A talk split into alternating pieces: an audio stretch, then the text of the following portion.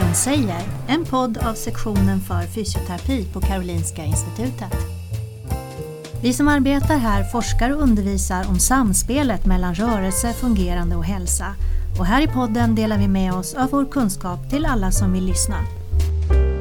Fysion säger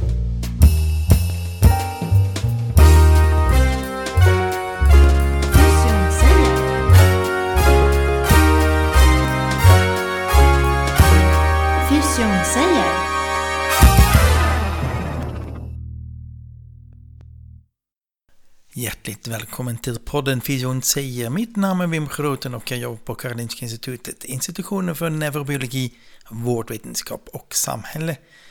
Och jag sitter på sektionen för fysioterapi. Och i studion har jag Joanna Kvist som är professor i fysioterapi. Men inte bara professor, hon är också lektor. Det betyder att man undervisar. Stämmer det, Joanna? Just precis, jag är lektor här också på sektionen för fysioterapi vid KI. Annars är jag professor vid Linköpings universitet. Just det, du har två hem. Ja, exakt. Och eh, jag tittade lite på din eh, meritlista eller din publikationslista. Den var helt otroligt fantastiskt eh, vad du hunnit med forska. Men eh, den gemensamma nämnare inom eh, detta är nog idrottsmedicin tror jag. Idrottsskador. Ja, framförallt idrottsskador kan man säga. Idrottsskador. Så eh, dagens ämne till podden är naturligtvis idrottsskador då. Exakt. Och det område som jag har forskat mest på det är ju knäskador. Ja. Och då främre korsbandsskador. Främre Alltså korsbandsskador. forskat på lite andra saker också men det... Okej, framförallt då vet Mm. vi vad vi ska prata om och då är det min första fråga naturligtvis lite anatomi. Främre korsbandsskador. Just precis. Vad Vad, är det för är någonting? ett korsband egentligen? Ja. Det var en jättebra fråga. Eh, korsbandet, det är ett ligament, ett ledband som är inne i knäleden. Eh, som är mellan lårbenet och skenbenet kan man säga. Eh, och då säger vi främre korsbandet, för det finns nämligen ett bakre också. Mm. Och att de heter korsband, det är för att de går i kors. Ja, Och främre korsbandet går nästan som man skulle säga, hand, när när man stoppar in handen i fickan. ja. Så går det alltså snett bakifrån till snett framåt då. Inåt framåt. Eh, och oftast så skadar man, om man nu får en korsbandsskada så är det det absolut vanligaste med främre korsbandsskada. Mm. Och varför är det precis främre det då? För att Eh, ja, underbenet åker framåt eller? Ja, men precis. Det, det, det kan man säga, funktionen är att hålla underbenet så att det inte glider framåt. Lite väl förenklat. Sen så guidar det också olika rörelser lite finare. Eh, men det främre korsbandet utsätts för mer krafter. Och sen så är det lite tunnare och lite längre än det bakre. Det bakre är lite tjockare och kortare. Och det skadas inte lika ofta.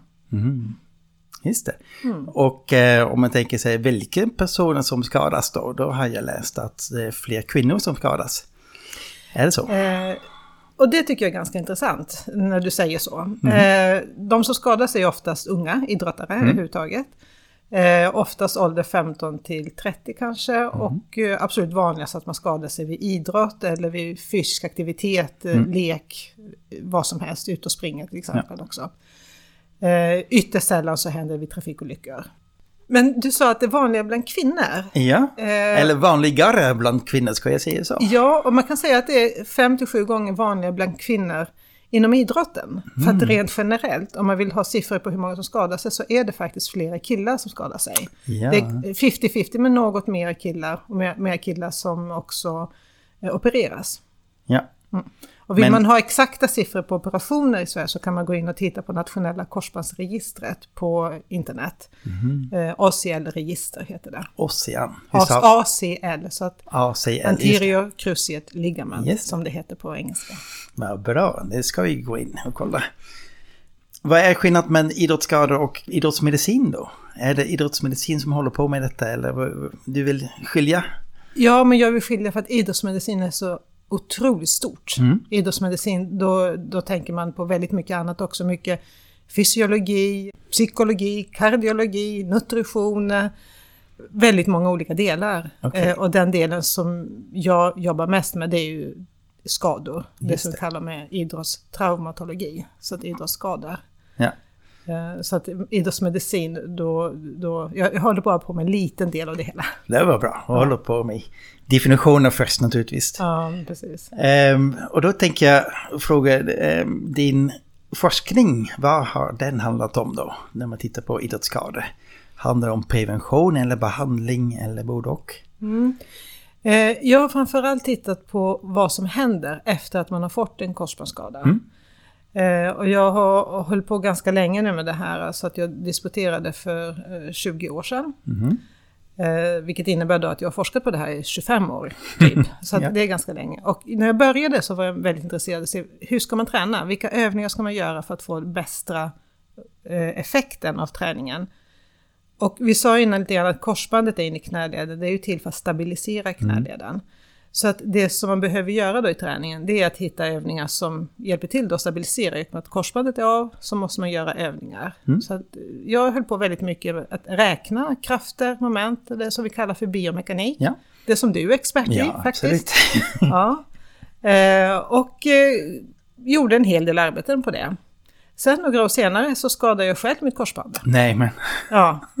Och då insåg jag att den där skadan, det handlar inte bara om stabilitet i knäleden. Det, man kan nästan säga det handlar faktiskt om stabilitet i hela människan. okej. Eh, Och att det påverkar en ganska psykiskt också. Jag blev ju väldigt ledsen, deprimerad och sen så, ja men väldigt, en väldigt konstig känsla. Och sen så lite grann en rädsla för att kunna göra saker igen. Ja. Eh, Så att då har jag vänt lite grann och tittat på det också. Så att jag har faktiskt eh, från det mekaniska gått över och tittat också på psykologiska effekter och hur det påverkar personen som skadar sig. Just det. Både på kort sikt och sen så på lång sikt. För att man vet ju att efter en korsbandsskada så finns det risk för att eh, man får eh, ledsvikt, artros som man kallar Just det det. också. Om jag tittar i din meritportfölj då ser jag att ni har gjort fantastiska studier med en otroligt långtidsuppföljning. Berätta lite om den studien. Ja, det är den senaste som faktiskt kommer publiceras nu om någon vecka eller två, så att den är inte helt ut än. Eh, där vi har gjort en 35-årsuppföljning. Så det är pers- 35 år. Ja, det är ju helt otroligt. Det är personer som skadade sig mellan 1980 och 85. Eh, och som på den tiden, eh, de här pers- personerna sökte vård i Linköping. Och eh, på den tiden så gjorde man en studie så att hälften av dem skulle opereras och hälften skulle inte opereras. Och sen så har man följt upp dem efter det. Ja. Och, eh, Hur gick det för dem då? Ja, först och främst måste jag säga det var ju så fantastiskt att få svar från alla dem. De var så engagerade och vi hade det som vi kallar en svarsfrekvens på 85 procent. Vilket innebär så att 85 procent av alla de här svarade Ja. 35 år efter sin skada. Helt Det är helt otroligt. Och också många personliga iakttagelser. De sa oh, tack så mycket, eh, så kul att jag får vara med och eh, de tyckte så fantastiskt det var då med den tiden. eh, All träning och all hjälp de hade fått från sjukvården på den tiden. Så det var jättekul att göra den uppföljningen. Ja, vad kom vi fram till då? Ja, precis. Ja, nu, det cliffhanger. Eller får vi läsa artikeln sen? Ja, du får läsa artikeln tänkte jag säga. Nej, men vi tittade på artrosutveckling, Ja. alltså ledsvikt. Eh, och det vi såg, det var faktiskt att personerna som opererade sitt korsband eh, väldigt snabbt efter sin skada, de hade mindre Mindre. artros. Ja. Och de som aldrig opererade sig, de, de hade lite mer artros. Ja. Så det var cirka 50% av alla som opererade sig som hade artros och 75% av alla som inte Okej. opererade sig som hade artros. Eh, och det är ju jättespännande. Mm. All annan forskning visar att det faktiskt inte är någon skillnad Ja. om man opereras eller inte. Precis. Och jag måste också säga då att den operationen som man gjorde på den tiden, den gör man inte nu för tiden. Nej, visst. Eh, Så det är väldigt mycket som man måste tänka till eh, här. Ja. Alltså den studien visade faktiskt lite fördel till en tidig operation. Ja. Och den operationen man gjorde då, det var att man sydde fast korsbandet. Okej. Den tekniken har man gått ifrån. Ja, nu byter eh, man ut det va? Nu byter man ut det, man tar en sena från en muskel i Mm. kroppen då. Antingen baksidan av låret eller framsidan då. Mm. Så det är spännande resultat, men eh, jag vill inte gå ut med budskapet Nej. att man ska opereras. För att det är så mycket andra negativa effekter också med operation. Mm. Så att man måste väga för och nackdelar med operation. Men vad gör man nu då? Vad skulle du säga till någon som skadar sig? Ska man operera eller ska vi inte operera? Ja, och, och det är faktiskt en fråga som vi forskar på väldigt mycket just nu. Ska man operera eller inte? Och det är faktiskt det första som idrottaren tänker på, eller den person som skadar sig. Det första bara, oj, hjälp, mitt knä, nu måste jag operera. Eller behöver jag kanske inte operera. Mm. Eh, Så det är jätteviktigt. Eh, Och det finns ju inget enkelt svar på den frågan, som Ja, du förstår. Vi hade hoppats Ja. här i podden att vi kunde säga något, men som alla forskare, det beror på. Det beror på, ska jag säga. Vad man vet att på, det, på kort sikt och på lång sikt så är det faktiskt ingen skillnad om man opereras eller inte. Så att när man gör studier då kanske man har ett hundratal patienter och sen så jämför man och så ser man att det inte är skillnader på gruppnivå. Sen så för olika personer så fungerar det olika. Ja. Vissa personer, de kan träna jättebra. Man ska ju alltid rehabilitera efter en- en korsbandsskada, så man ska ju alltid träna. Och vissa är jätteduktiga och gör jättebra träning, men det funkar inte. Knät viker sig i alla fall och det kvittar, man kanske bara går i trapporna eller så, Ja. så viker sig knät. Och, och då är det operation som gäller. Ja. Eh, Men vissa andra funkar det väldigt bra. De har tränat och sen så kan de eh, springa, de kan spela fotboll också och Mm. de kan vara, kanske inte på den högsta, absolut högsta nivån, men att det funkar väldigt bra ändå att vara utan korsbandet. Och då känns det ju alltid en risk med att ha opererat. Ja. Så att jag tycker, och det är också så som riktlinjerna är i Sverige, att man måste alltid testa en period först med att träna för att se hur knät fungerar sen. Och man säger att man ska testa tre månader. Vår forskning som vi har gjort säger faktiskt att man kanske ska testa tre, fyra eller fem eller kanske sex månader med Okej. träning för att se om knät fungerar eller inte. Ja. Under den tiden så får man ju självklart vara försiktig med aktivitet och verkligen med eh, kontakt med sin fysioterapeut veta hur mycket man får gå fram eller inte, om man ska spela fotboll eller Ja. inte. Och först efter det så får man ta ett beslut om man ska operera eller inte. Ja. Och lite knappt hälften kanske behöver ha operation. Mm, men så. hälften behöver faktiskt inte ha operation. Så det är inte endast eh, funktionsnivån som avgör, det är hur man svarar på rehab också. Men om man nu tänker på funktionsnivå, om man är elitidrottare Ja. och speciellt om man är professionell, Ja, alltså det är ju ens jobb, sin- man ja. måste tillbaka till idrotten. Eh, Så då kan man ta ett beslut att ja, men då måste man kanske operera. Och, då Och det kan, gör man det tidigt också. Och då gör man det tidigt och gör man det kanske efter några veckor eller, Ja. någon, eller en eller två månader. Nej. Så att knät, så att själva inflammationen från skadan har lugnat sig lite grann och sen så kan man ju göra det. Ibland så kan den operationen gå lite snabbare också. Ja. Men det är alltid knäts funktion som avgör hur snabbt man gör operationen. Ja. Så det ska man ju veta också. Och hur vet man då att knät fungerar? Du pratar om att gå upp i trappan och, och så, men finns Mm. det an, andra tester? Finns det utvärderingsmetoder? Vilka utvärderingsmetoder ska vi välja? Ja, det finns ju jättemånga och eh, det finns ju väldigt många fysioterapeuter eh, som är specialiserade och jobbar med just precis knäskador. Som har en god kunskap. Sverige ligger i toppen på forskningen på det här och eh, Norden också. Så att det, man har väldigt bra utvärderingsmetoder för att se både hur man kan progrediera i rehabiliteringen. Alltså när man tränar så måste man hela tiden pressa sig lite hårdare Ja. och testa gränserna. Ja. Eh, Och då vet fysioterapeuterna hur man ska hantera det. Ja. Många gånger kan man ju träna själv som idrottare för att man kan sin kropp väldigt väl. Men med vägledning av en Mm. Fysioterapeut. Är det lätt hänt att elitidrottare vill gärna ta i för mycket? Ska man hålla Eh. tillbaka dem eller är det stimulera? Är de rädda för att röra sig? Man måste hitta vilken person man har framför Ja. sig. Eh, många gånger är ju elitidrottare väldigt eh, kunniga själva. Så att de förstår att de kan inte pressa för mycket och de måste lyssna för att de ska få den bästa effekten. Men sen så kan man ha idrottare på andra nivåer som eh, tycker kanske att de ska köra mera för att de, de kan sin kropp bättre än någon annan. Så det här måste vara ett bra samspel med fysioterapeuten och i vissa fall då med läkaren också. Ja. eh, På hur hårt man ska gå framåt.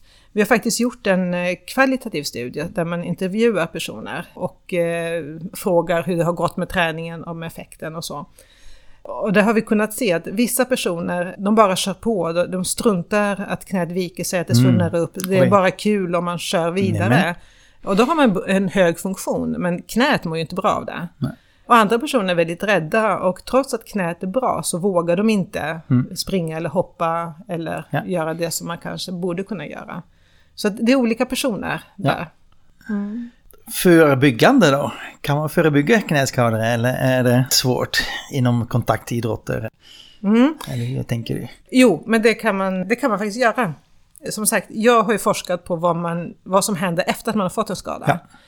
Men det absolut bästa är ju att man inte ska få någon skada Mm. överhuvudtaget. Och det finns möjlighet att förebygga. Det finns ett väldigt bra program som har utvärderats som heter knäkontroll. Mm.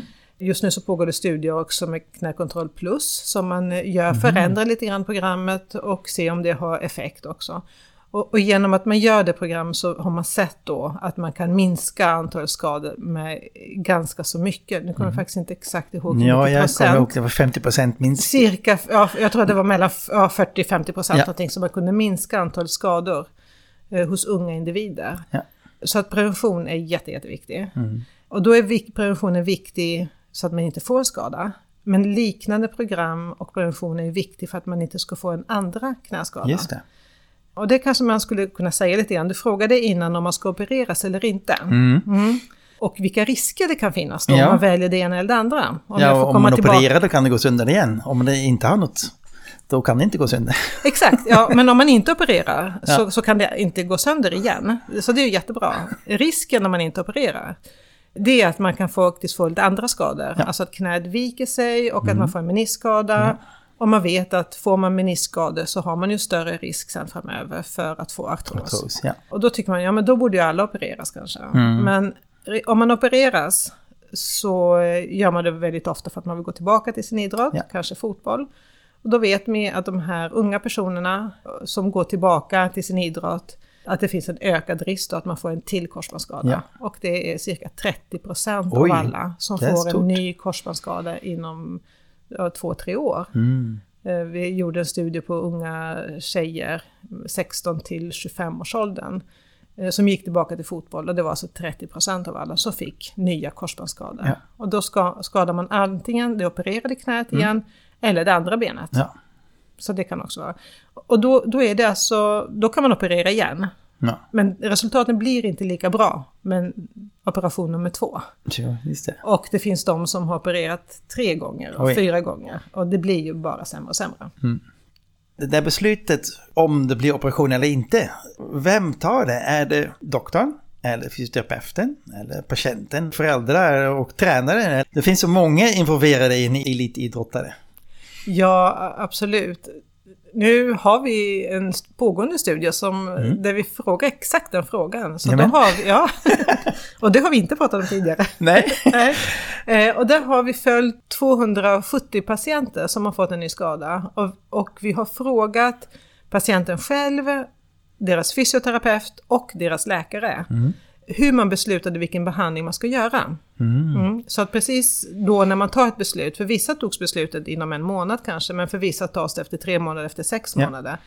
Och hur man tar beslutet. Och det som styr för det mesta, det är ju knäledens funktion. Ja. Så att det är ju om knät är instabilt. Ja. Men om man tar beslutet väldigt tidigt, alltså inom tre månader, då vet man ju inte om det är stabilt eller Nej. inte. Så då Ja, är det det inte det testat. som styr. Nej. Och då är det framförallt om, om det är så att man vill tillbaka till en hög aktivitetsnivå. Men på frågan på vem som tar beslutet så är det en väldigt bra samstämmighet. Så det är en diskussion mellan läkare, fysioterapeut och patient. Alla är involverade på ett fint sätt, vilket Ja. är fantastiskt. Man vet ju att vården blir mycket bättre om alla är involverade i Ja. beslut. Precis. Så det kändes ju jättebra. Det finns vissa undantag självklart, men absoluta majoriteten så- så fungerar det på det sättet. Just det. Och föräldrarna köper det här beslutet, eller hur? Men det hittade vi i studien. Erfarenheten med när man har en ung person framför sig.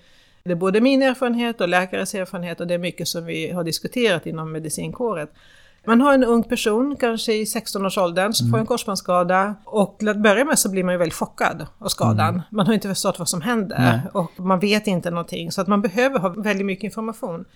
Och många gånger så kan föräldrarna vara med, mamman eller pappan eller båda. Där man tycker att oh, men mitt barn har en framtid, det, det här ska bli professionell fotbollsspelare eller elit inom någon annan idrott. Så Ja. det här måste vi operera så snabbt som möjligt. Ja.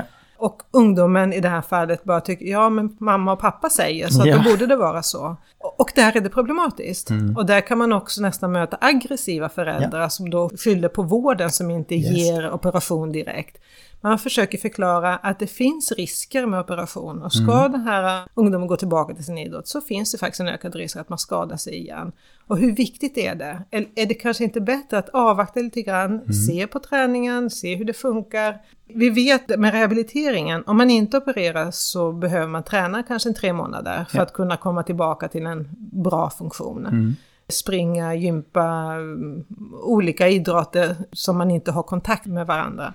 Men om man opereras så är rehabiliteringen minst ett år. Oj. Ja, det, man ska vänta i alla fall minst 9-10 månader innan man kan börja spela fotboll igen Ja. och match. Och sen så efter det så måste man också hela tiden underhålla den här träningen. Och då måste man veta att ungdomen är beredd, Beredd. på att göra Mm. det. Ja. Och många i den här åldern, de slutar sin idrott.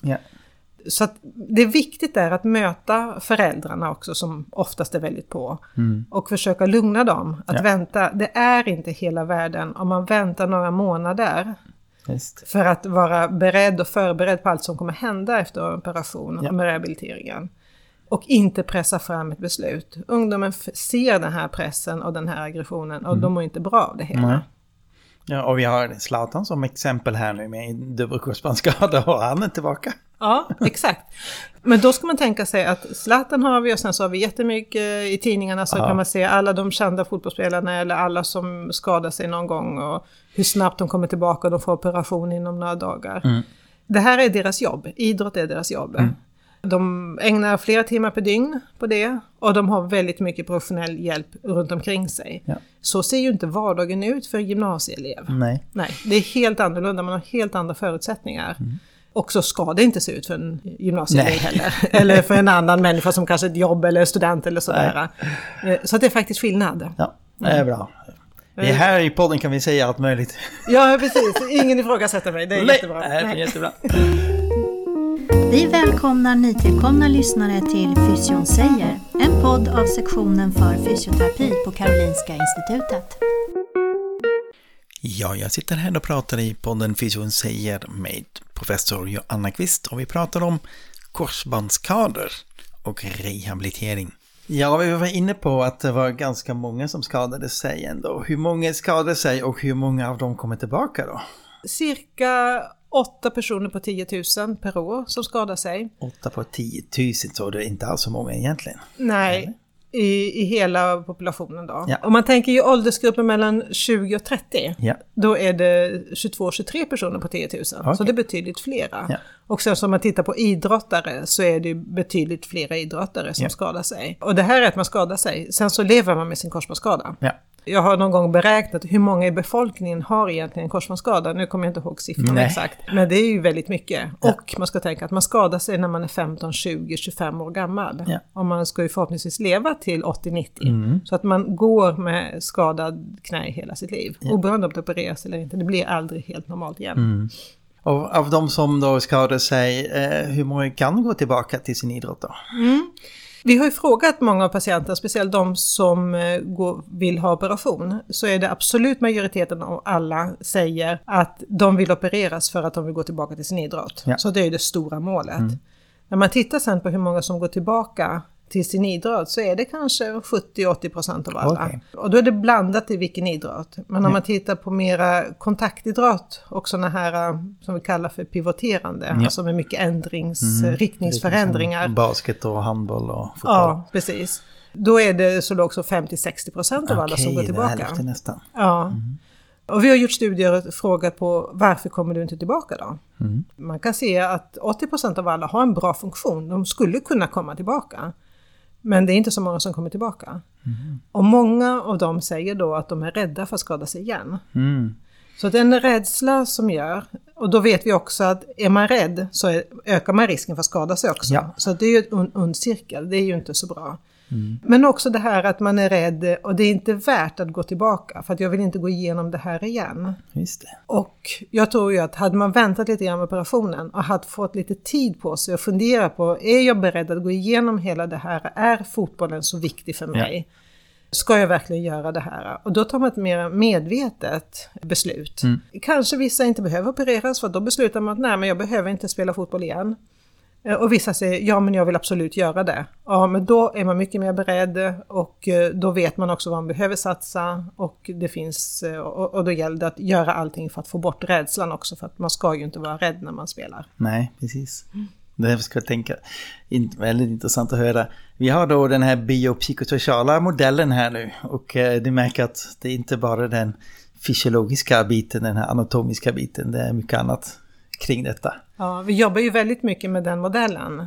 Du kan väl förklara kanske vad det Nej är för tack, någonting? det får du göra. Jag intervjuar dig idag. Nej, det var ju... Så var det, ja, precis.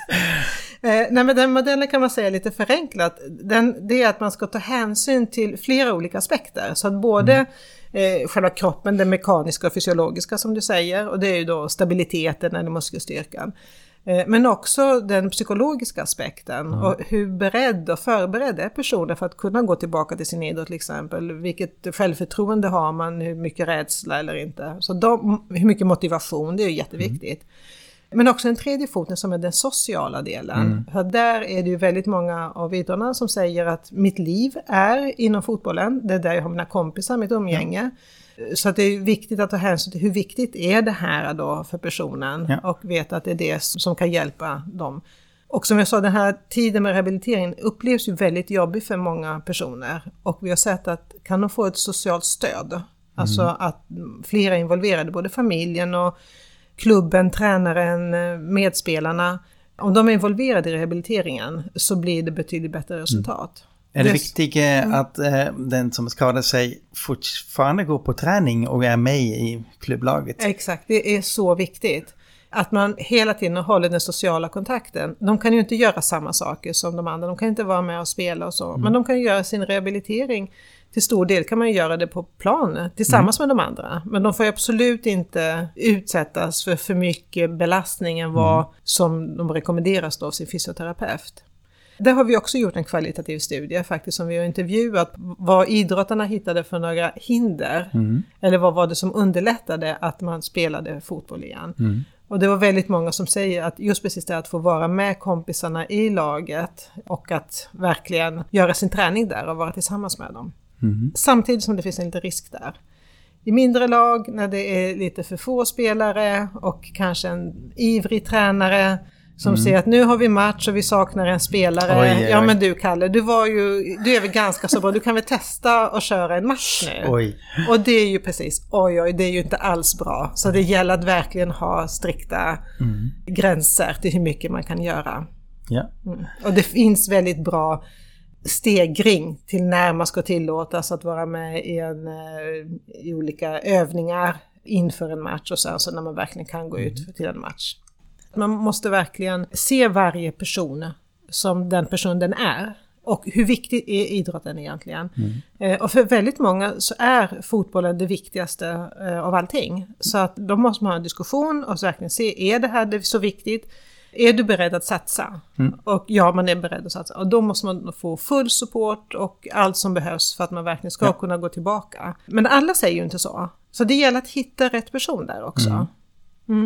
Eftersom den, den podden här heter Fysion säger vill vi lyfta fram fysioterapin. Vad är fysioterapeutens roll nu i rehabiliteringen?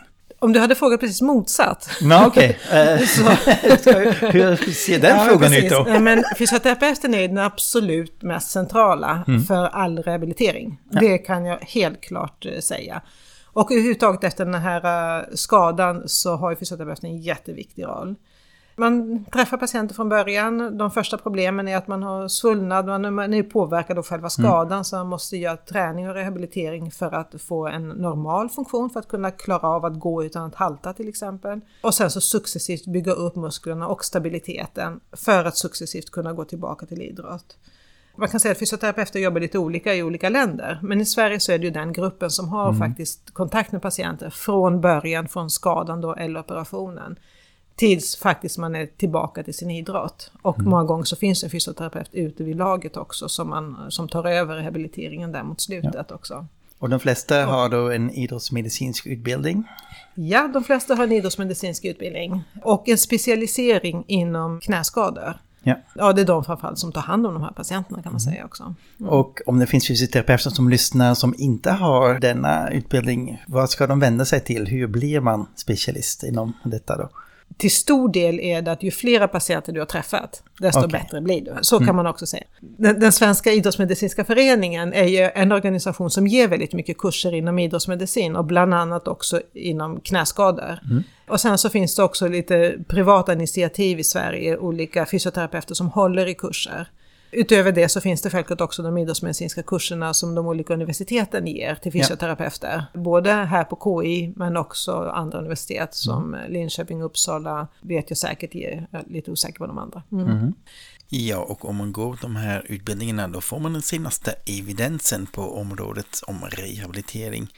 Det finns ganska mycket forskning på korsband. Eh, Du som professor har jobbat med detta. Ja, hon som startade podden, Anette Heine, hon forskade inom knäskador.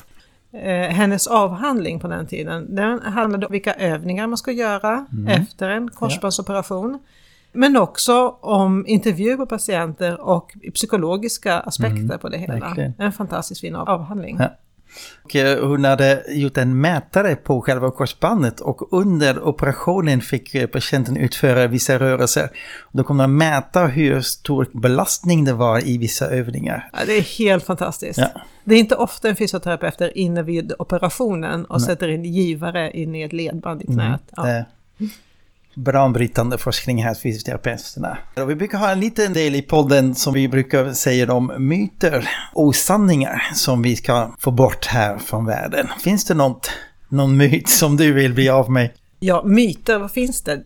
Den som kanske syns mest, det är det här att alla måste opereras. För att jag, om jag ska kunna klara mig så måste jag ha operation. Så är det inte, man behöver inte opereras. Man klarar sig väldigt bra. Visst, heter man Zlatan så kanske man behöver opereras för att man utsätter knäna för extremt mycket belastning. Men så är det inte för alla människor, så att man klarar sig väldigt bra också utan korsbandet. Och jag tänkte en annan myt är att eh, man kan lätt tro att när man fått ett korsband att det är kört. Men så är det inte heller. Nej, det är det inte. Det är bara ett litet korsband, ett litet band i knät. Så det är inte helt kört. Man kan verkligen gå tillbaka till sin idrott också, både med operation eller utan operation. Och de flesta kan göra det. Och jag sa innan att det kanske är bara 70% som går tillbaka. Det är ändå ganska hög siffra, men eh, det är så. Eh, Men då kan man också säga att i alla fall minst 90% av alla är nöjda med sin funktion i knät. Ja, Ja. ja de här Eh. som har 37 år efteråt, hur många? Ja, ja, men det är ju också spännande. De som vi träffade där 37 år senare, vissa av dem hade jättemycket problem med knäna. Men de tyckte att det var ändå, livet var ju fantastiskt ändå. Ja, precis. Så, så kan man säga. Och att de, vi hade faktiskt en fråga om de ångrade att de hade spelat fotboll då och skadat sig. Om de hade fått leva om sitt liv nu, hade Ja. de kanske ångrat sig att inte spela. Men de sa att nej, det var värt precis varenda korsbandsskada också. Så det, det är också så kan man säga det, så att det är inte hela världen att få Mm. korsbandsskada. Eh, Men också lyssna på läkarna, lyssna på fysioterapeuterna och eh, hitta evidensläge som du säger. Vad är det för Mm. något som gäller nu och vad är det som passar bäst för mig just nu? Bra. Att- Kanske en sista fråga om eh, vad händer härnäst då? Vad är din kommande studie? Ja, vi har ju ett antal studier på gång, men eh, en studie som jag håller på att titta på resultat nu, som jag är väldigt spänd med, det är ju den som jag sa innan, där vi har följt på två, cirka 280 personer från olika sjukhus i hela Sverige då, som har fått en akut skada och se Ja, men vad händer med dem? Hur, hur funkar det för dem? Vi följer, man kan nästan säga det, naturalförloppet. Ja. Hur många som opereras, hur många som inte opereras. Hur mår man senare? Och faktum är att det finns ingen annan sån studie gjord. Så man bara ser, vad är det, om man inte bestämmer någon behandling sen innan, hur funkar det för de här personerna? Just det. Eh, Så det är en studie som vi tittar på nu. Och sen så har vi också en annan studie nu som är pågående med personer som har opererat korsbandet. Där vi försöker gå in och ge ett psykologiskt stöd Ja. genom en eh, app som man laddar ner på sin smartphone. Och se att personerna då, de går på sin vanliga fysioterapeut och tränar precis som vanligt som man ska göra. Men också hälften av personerna får lite mera stöd eh, psykologiskt och se ifall vi har bättre resultat. Men både att man kommer tillbaka till sin idrott, om det är det som är målet, Ja. komma tillbaka. Eh, men också att man kanske får mindre skador framöver. Ja. Som sagt, är man rädd så kan man få fler skador också. Just det. Och då ser vi fram emot resultaten av de två studierna. Ja, och sen så också en annan studie som vi, vi tittar ju på de här personerna som vi följer också och ser på artrosutveckling. Ja, det är Ja, viktigt. så, och den håller vi på med, vi gör avancerade magnetkameraundersökningar och vi har tagit blodprover och ledvätska Mm. som vi kan an- analysera då och se ifall hur skadan såg ut precis i början, om det kan påverka Ja, artrosen och knät Ja. framöver. Och artros vet vi först efter fem eller tio år hur Ja. det ser ut då. Så det är de här första studierna. Så det, det kommer framöver. Bra. Lycka till med din forskning och din undervisning. Tack så mycket att du kom till podden idag. Tack så jättemycket för att jag fick vara med. Du har lyssnat till podden Fysion säger, en podd som sänds från sektionen för fysioterapi på Karolinska Institutet. Fysion säger